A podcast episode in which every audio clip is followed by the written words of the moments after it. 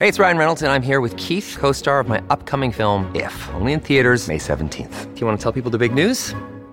All right, I'll do it. Sign up now and you'll get unlimited for $15 a month in six months of Paramount Plus Essential Plan on us. Mintmobile.com slash switch. Upfront payment of $45 equivalent to $15 per month. Unlimited over 40 gigabytes per month. Face lower speeds. Videos at 480p. Active Mint customers by 531.24 get six months of Paramount Plus Essential Plan. Auto renews after six months. Offer ends May 31st, 2024. Separate Paramount Plus registration required. Terms and conditions apply if rated PG. Another day is here and you're ready for it. What to wear? Check. Breakfast, lunch, and dinner? Check. Planning for what's next and how to save for it? That's where Bank of America can help. For your financial to-dos, Bank of America has experts ready to help get you closer to your goals. Get started at one of our local financial centers or 24-7 in our mobile banking app. Find a location near you at bankofamerica.com slash talk to us. What would you like the power to do? Mobile banking requires downloading the app and is only available for select devices. Message and data rates may apply. Bank of America and a member FDIC. When you need mealtime inspiration, it's worth shopping Kroger, where you'll find over 30,000 mouth-watering choices that excite your inner foodie. And no matter what tasty choice you make, you'll enjoy our everyday low prices, plus extra ways to save, like digital coupons worth over $600 each week. You can also save up to $1 off per gallon at the pump with fuel points. More savings and more inspiring flavors make shopping Kroger worth it every time. Kroger, fresh for everyone. Fuel restrictions apply. Welcome to the New Books Network. Good afternoon. My name is Brian Topher, Principal Architect of Topher Architecture, and you're listening to New Books Architecture, the podcast channel in the New Books Network dedicated to architecture and its publications. If you have any suggestions on authors who would love to hear me speak with next, feel free to send me an email at btopher at topherarchitecture.com. Today's guest is Patrick Reardon to talk about his book, The Loop The L Tracks That Shaped and Saved Chicago. Patrick was an urban affairs writer, a feature writer, a columnist, and an editor for the Chicago Tribune for the last 30 years. Patrick, thank you for being here and talking with me. Welcome to the show. Thank you for having me. So, before we begin, can you tell the audience a little bit more about yourself? Well, I'm born and raised in Chicago. Um, I, uh, I, I really love the city. I I had a perfect job uh, working at the Chicago Tribune uh, for 32 years. Um, uh, covering urban affairs most of the time, and uh, that meant covering the whole range of issues in Chicago because uh, they're all everything's so interrelated: politics and development and planning, and uh, and demographics. Um, and so uh, I'm very aware of how physical structures like the elevated loop um, impact the city um, you know, uh, in ways that that are beyond what they're there for. You know, you, the elevated loop was built for a transit reason, but it, it had lots of of impact. So so that's the sort of stuff I'm interested in, the story behind the story, the deeper story. Uh, whenever I'm doing research on anything.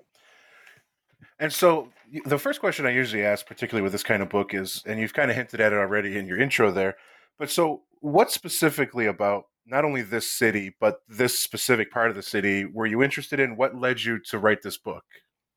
Well i when i left the tribune um, i i'd always when i was at the tribune i always had a, an idea of wanting to write a book about chicago. So um, uh, i came up with an idea of one book about chicago that i was starting to research um, which i never got to. But um, part of the research was I had to settle a question that had been up in the air.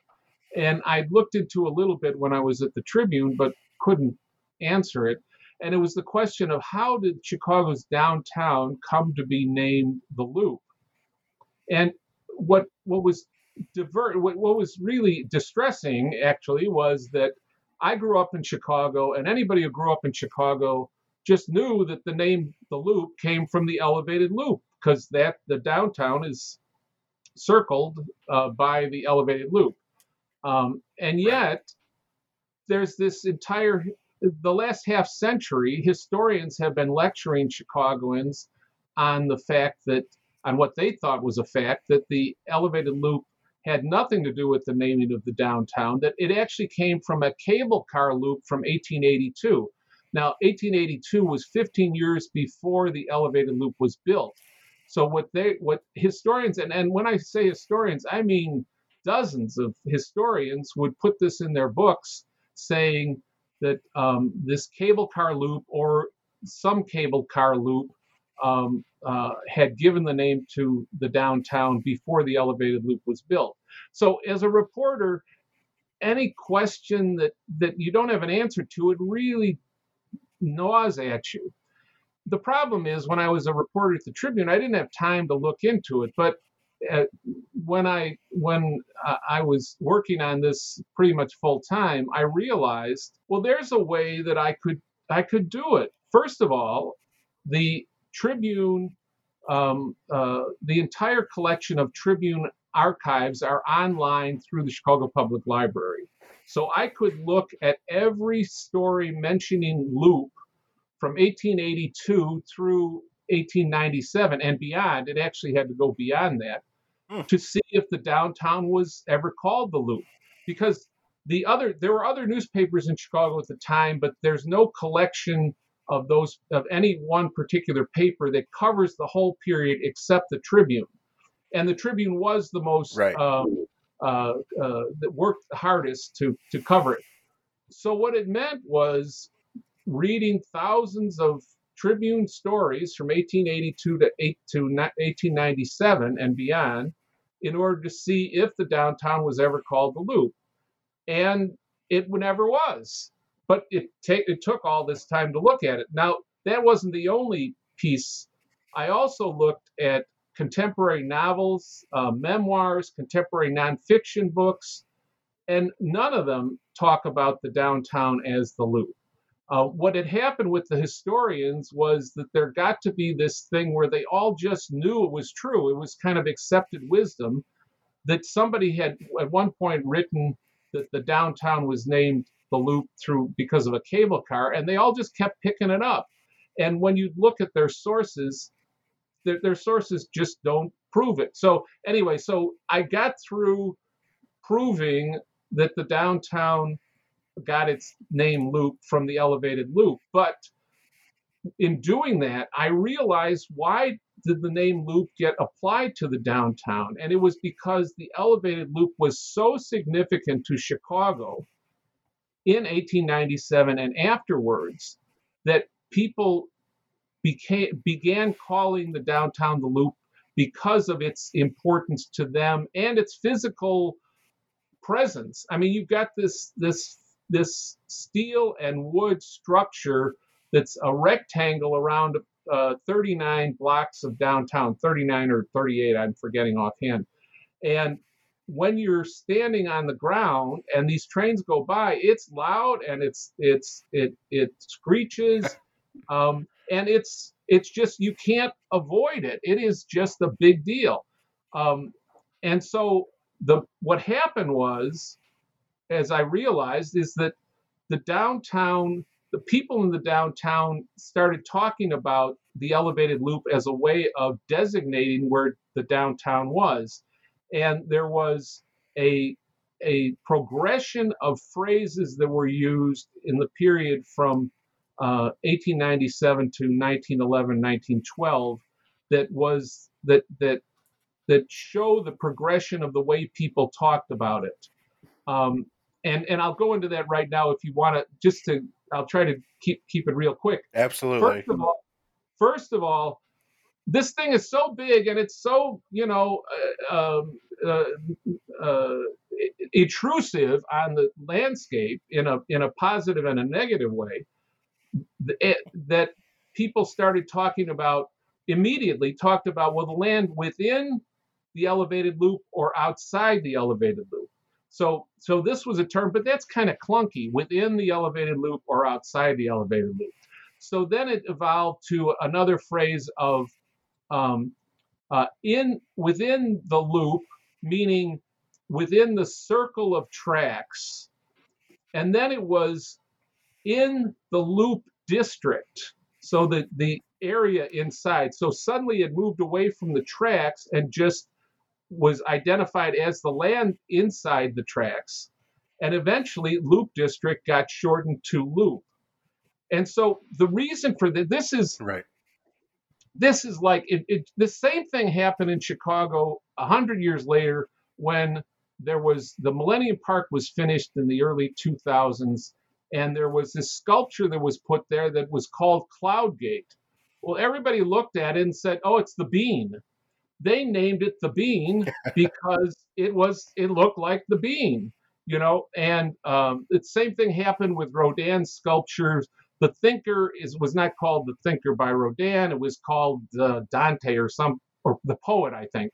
Mhm. In any case, what what this what this indicates is the the way that people reacted to this elevated loop was and and using it as a reference was was uh, an indication of of how important it was. And it was important financially it was important transportationally and then ultimately in the long run it was important when the suburbanization of the city took place or the of the na- of the nation took place after World War II but that's a kind of long long explanation for how I got into this book. Great. And so you mentioned that, you know, how important, and of course, we're going to dive into its significance of being more than just an elevated track, which, of course, you make a good job proving. But you met, I think there's some interesting parallels that could be drawn between this and what came to my mind was the Eiffel Tower. You know, very recognizable thing. Everyone's very used to it and it's iconic. However, just looking into its history, there was a period of time where it was almost hated, kind of rejected, and fought against. Like I said, just like the Eiffel Tower. Well, that's the that's the fascinating thing as a reporter and as a, uh, a historian. Um, you love to find something that that that hasn't been found before, and and the fact is, people didn't realize how significant the elevated loop was. Um, at least the people in general, as and the power brokers, the the, the people who who who uh, the, the movers and shakers in the city um, because they were the ones that kept wanting to tear it down because the, the key fact of this is even before it was finished the land within the tracks or the, the, the area that would be covered by the tracks was worth significantly more than the land outside the tracks so by building this Right. you created the high value land in that area everything outside the elevated loop was was worth a lot less money than the land inside and this was so significant that for about 10 or 20 years real estate guys were were jockeying to try to get the elevated loop structure extended further south so if you could have extended Mhm. two two blocks further south all that land would suddenly be in the loop and it would be suddenly worth a lot. If you extended it you know four blocks south the same thing. And and these guys would all have and i'm saying guys because they were all guys in uh, uh, a hundred years ago. They were they were they had land there. And so they wanted if you could just stretch it out then suddenly the land in there would be worth something. However if you have land inside the elevated loop you don't want to get it stretched out because that's going to pull the loop Right. further south and so your land maybe on the west part of the loop won't be as valuable as as it would be the way it was so first of all it was this this real estate um, value that was that was um, that was uh, that that that made it so important secondly the elevated loop um, was uh, a, a, a, transportation um, hub that had not been there before. Eh, There were four elevated lines that came into the downtown, and they all stopped several blocks outside of the downtown. The reason for that was that the the, the, the city council and the business owners didn't want big L tracks crisscrossing the downtown the way the cable car loops had crisscrossed the downtown. The cable car loops were, were not intrusive. They were just a hole in the street where the cable came through. So that you it didn't get in the way. But um, if you can imagine, you know, four different uh, railroad uh, lines coming in and making their own loops, I mean, the entire downtown would have been covered by loop. So they decided they needed one elevated loop, and they couldn't. They they didn't have the willpower to make it happen until Charles Yerkes stepped in and and by sheer uh, force of his own will and some a lot of deviousness actually, uh, was able to get it built. And once it was built, suddenly, if you were on the far north side of Chicago, you could get on an L train and take it down into the loop, switch trains, and go all the way to the far south side or all the way to the far west side. So what the elevated loop did was create this this transportation center that made that that that um, that made it possible that that that that tied together the city in a way it hadn't been tied before. You could you weren't isolated on the north side. You could go to the south side or the west side by just going to, into the loop.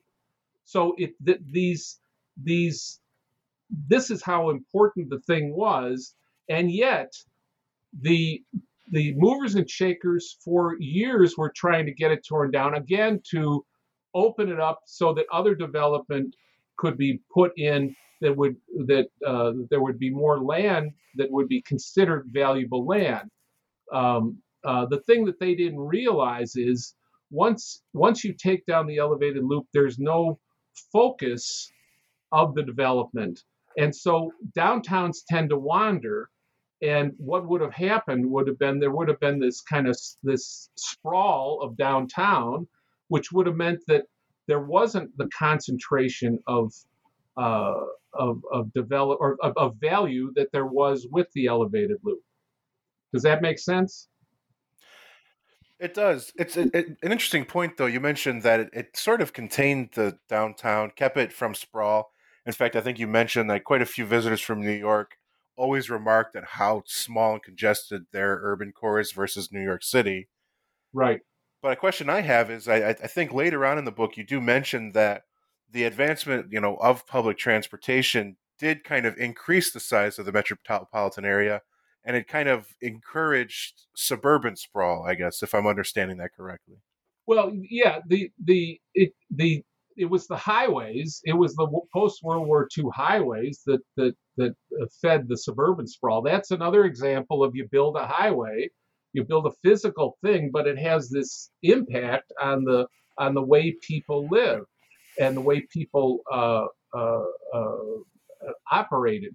Uh, and and when that happened, of course, across the nation, big cities like Cleveland and Detroit, uh, places like Phoenix and Omaha, their downtowns basically disappeared. They just shrunk to nothing because all the the businesses fled out to the suburbs, to the malls, because that's where the the people with money were. Um, in Chicago, that didn't happen because right. so much money was invested in that downtown land that people couldn't walk away from it the way they could in Cleveland or Detroit. Interesting. And so you had mentioned the idea of unifying the city, and I want to come back to that. But I think one thing that's worth talking about, you had mentioned the name Charles uh, Yerkes. Am I saying that right? Right. Yeah, so Charles I know, yeah. another, you know, another parallel could be drawn here. I think a lot of people, you know, have read Power Broker and they're familiar with Robert Moses and how his corruption helped shape New York City. I personally had never heard of Charles Yerkes. And after reading the book, it's kind of clear that he needs a book all on his own because he did something very similar.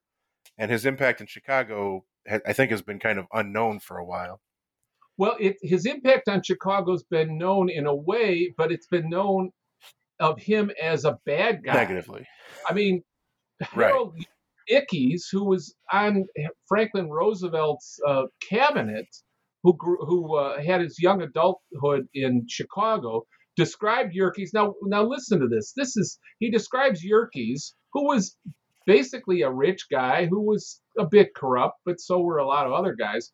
But he describes Yerkes as the equivalent of the three World War II enemy leaders, Hirohito, Mussolini, and Hitler.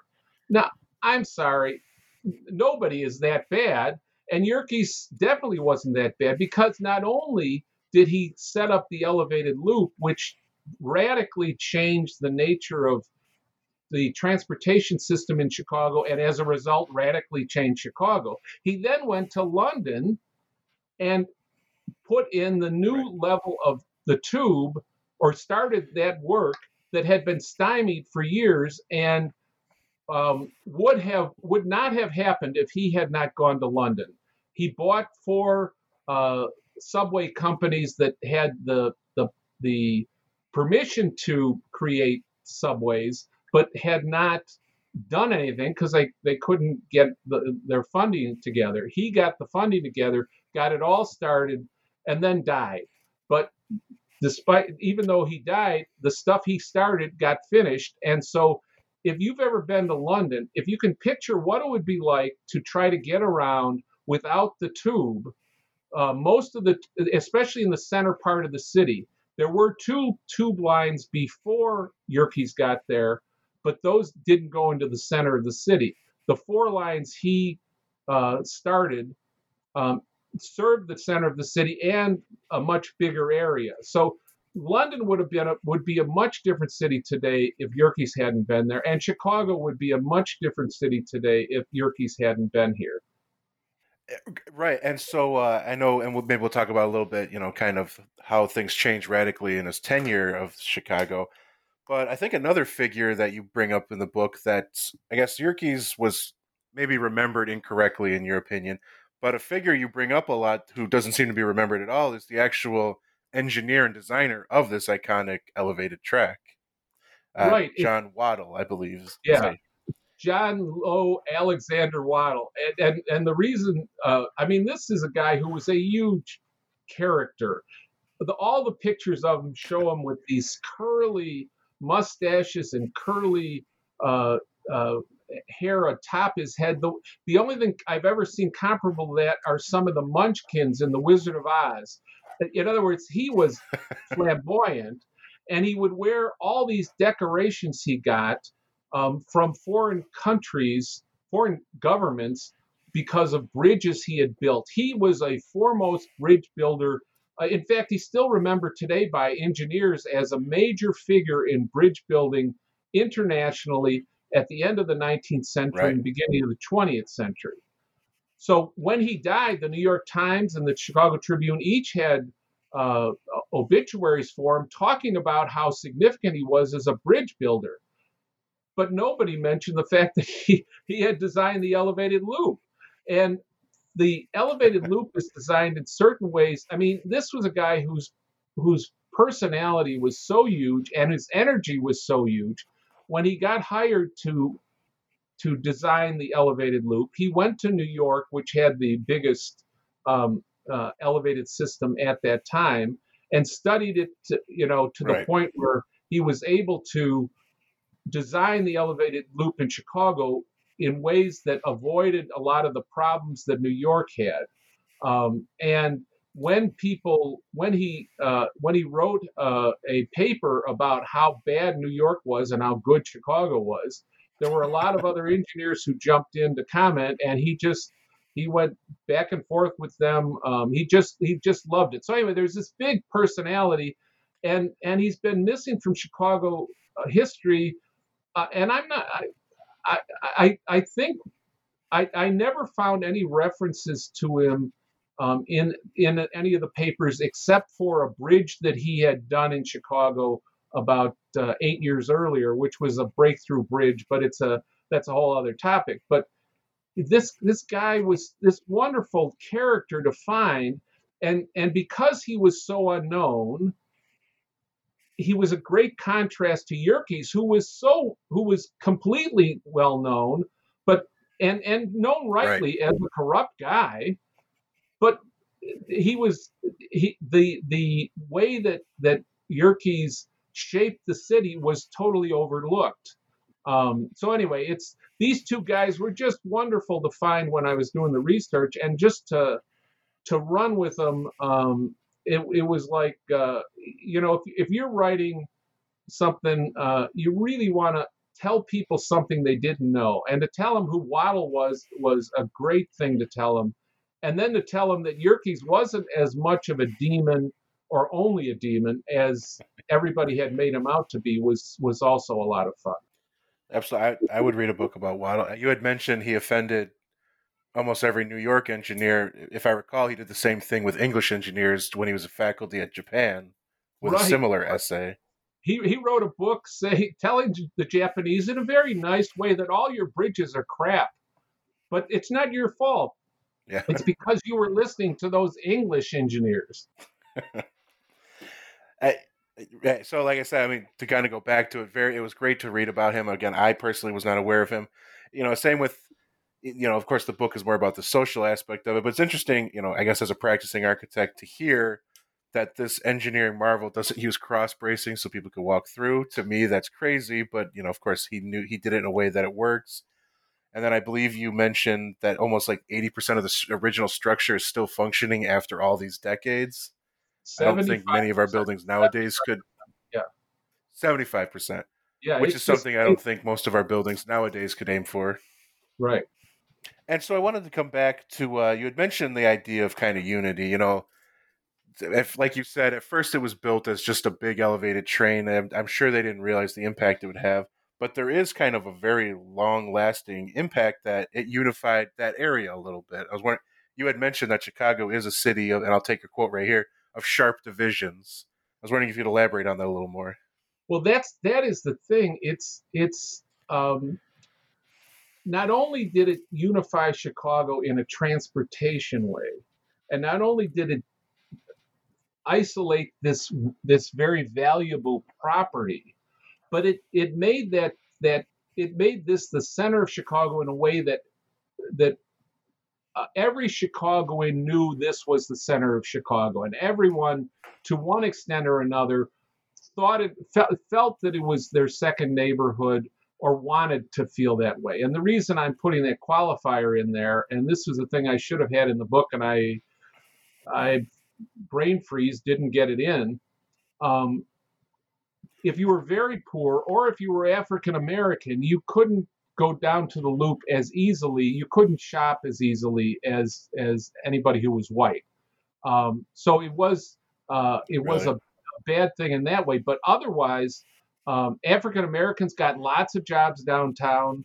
Um, uh, it, it, this was the place that that Chicagoans felt they were comfortable in um, and the, because of all the divisions in Chicago, and and in in Chicago, you know, uh, in, in these times, if you walked across the street, you'd be in another neighborhood that maybe the ethnic uh, makeup was different from yours, and you get hit in the head with a brick. That's what that's what Mike Royko used to say. Um, so so you hmm. you felt comfortable in your own neighborhood, but you were a little bit an, uh, anxious whenever you were anywhere else the only exception was the downtown loop. When you'd come to the loop, you'd go to movies, you'd go to uh, to dinner, you'd shop, um, you'd go to the city hall to get your marriage license, or go to the court uh, to pay your uh, your uh, uh, parking fines. Or I mean, anyway, it was it it was and it still is the center of Chicago. It's not the the same way in the sense of the movie theaters have pretty much uh, gone. Um, a lot of the shopping has moved up to Michigan Avenue, but Michigan Avenue is is simply an extension of the elevated of the loop downtown. Um, what the loop downtown was and still is is this center around which more development has happened on the outskirts, and so there's this great concentration of of uh, tall buildings um, that uh, that's really striking, especially when you look at it in comparison to Manhattan, where there's a concentration of tall buildings on the south end of the island, and then a concentration of, of tall buildings in the middle of the island, uh, right next to uh, to the park. Right. You make the uh, you make the comparison that New York has kind of a spiky outline, whereas Chicago has kind of a mountain range for their skyscrapers.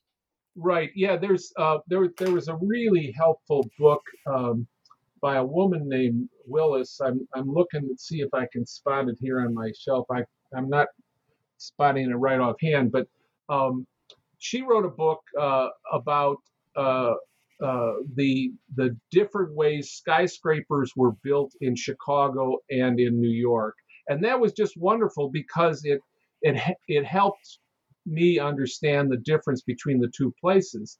But the bigger thing um, is that uh, if if you're in Manhattan uh, uh, and and ask somebody uh, which way to downtown, nobody will know what you're talking about because there are, there isn't an actual downtown.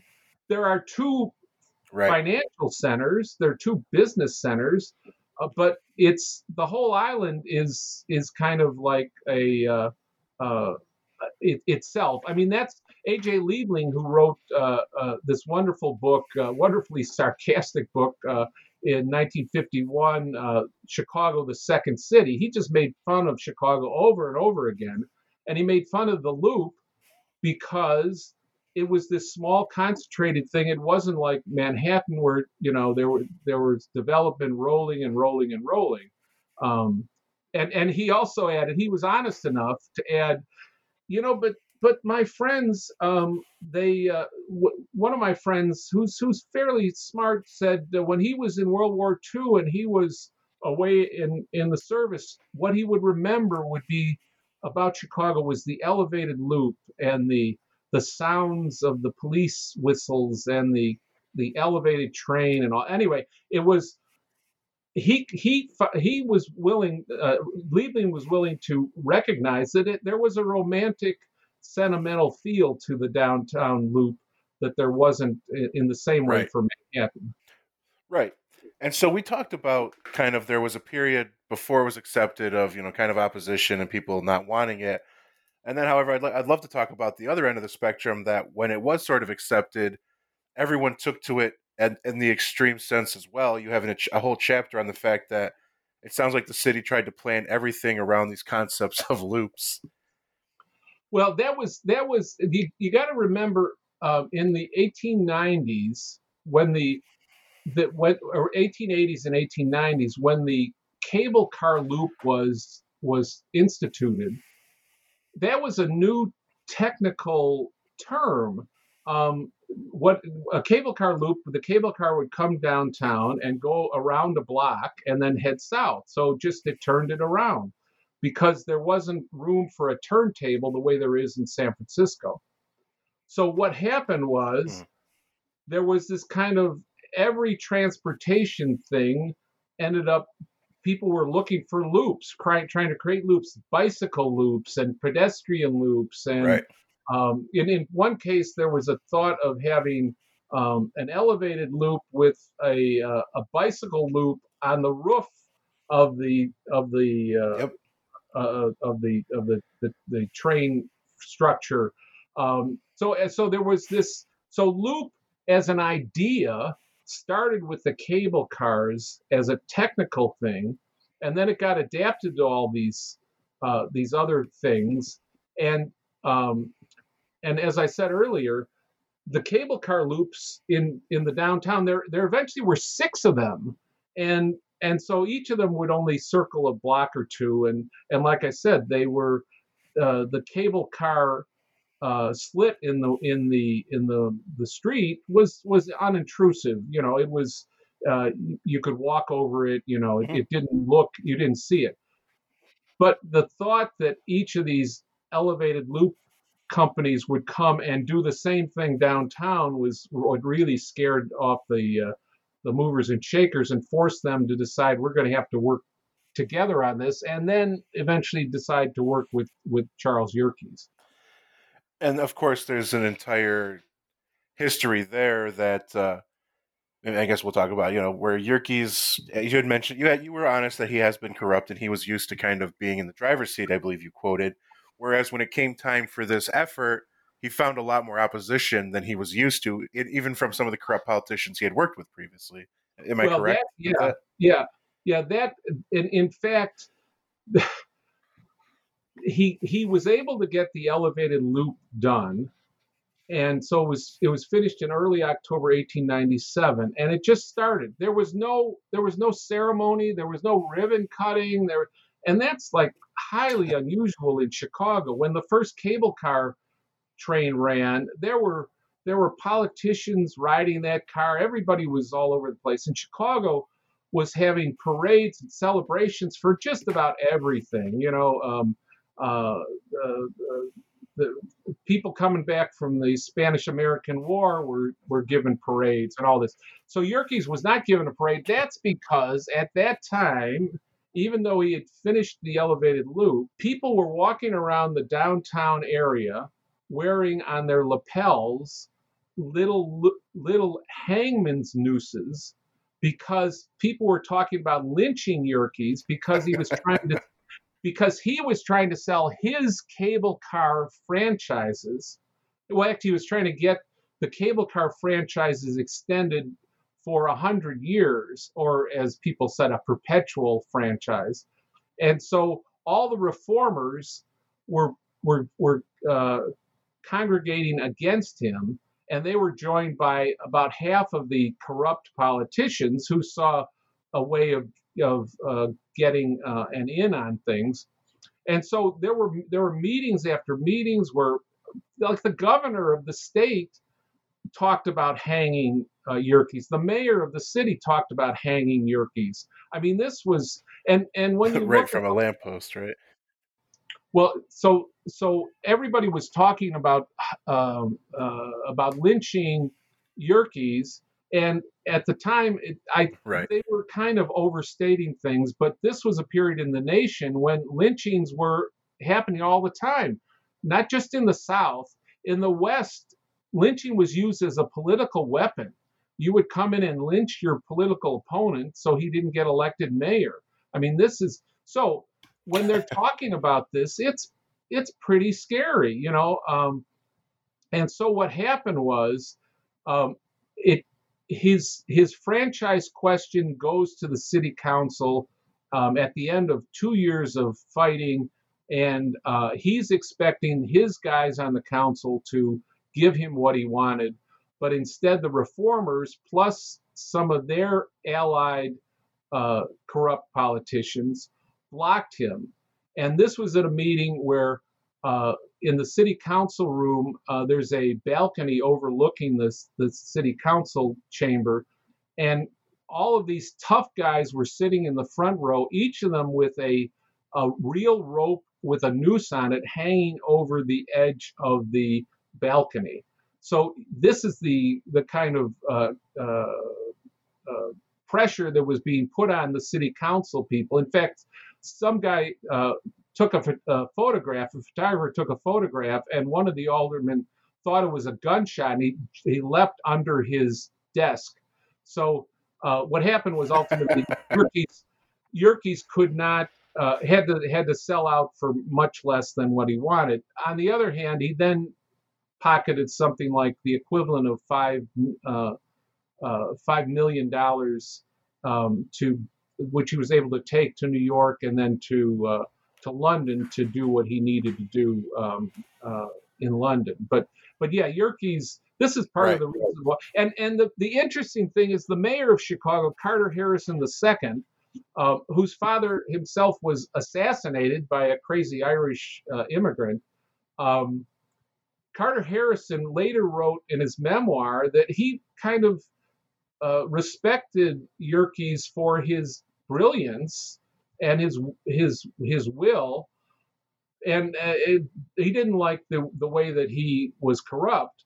But he said, you know, uh, the problem everybody else had with Yerkes was that he was so he was major league corrupt, and Chicago other business people in Chicago were minor league corrupt. So he knew how to do it in a way that was highly professional, and everybody else was amateurs. So that's why they didn't like him. They all were paying off, you know, the city council, but he was the one who found the way to do it, at least until the end when they were talking about lynching him. Right. And so, of course, there's just so much more that we haven't even gotten to about the history, and so I, I would urge everyone listening to pick up a copy. So, but I'd hate to keep you here all day. But so I'd like to end uh, with the final question. So since the book has come out, you know what, and I know it has come out recently. What have what is your next project? What what's what have you been working on? What has been taking up your time? Well, this, is going to sound so dull. Um, I'm I'm I'm looking into doing a story about Chicago's street grid, the the the the grid hmm. that was imposed on Chicago in 1830 um, which includes not just the grid of streets, but of also of alleys. And I and because Chicago is so flat, the grid extends out into the suburbs and north, south, west um, in ways in in distances no other grid can do. In fact, uh, one measure of the the the the uh, size of Chicago's grid is Chicago has something like 19 uh, uh, no 100 wait 1900 uh, miles of alleys, which is more than any other city in mm. the world. So so there's something there about how does how does a street grid uh, like that, plus other things people make and do to the land, how does that change the way people experience a city? In other words, Chicago feels different from New York and feels different from Los Angeles um, for a lot of reasons, and and these physical things I think have something to do with it. So that's that's what I'm doing, and who knows if I'll ever get it done. Interesting. well, if you do, maybe we'll talk again about it then. Sure, yeah. Well, I want to thank you very much for talking with me today. Well, it's been great to be here. Thank you. To everyone listening, the book is The Loop, the L tracks that shaped and saved Chicago. Thank you for listening and have a great day.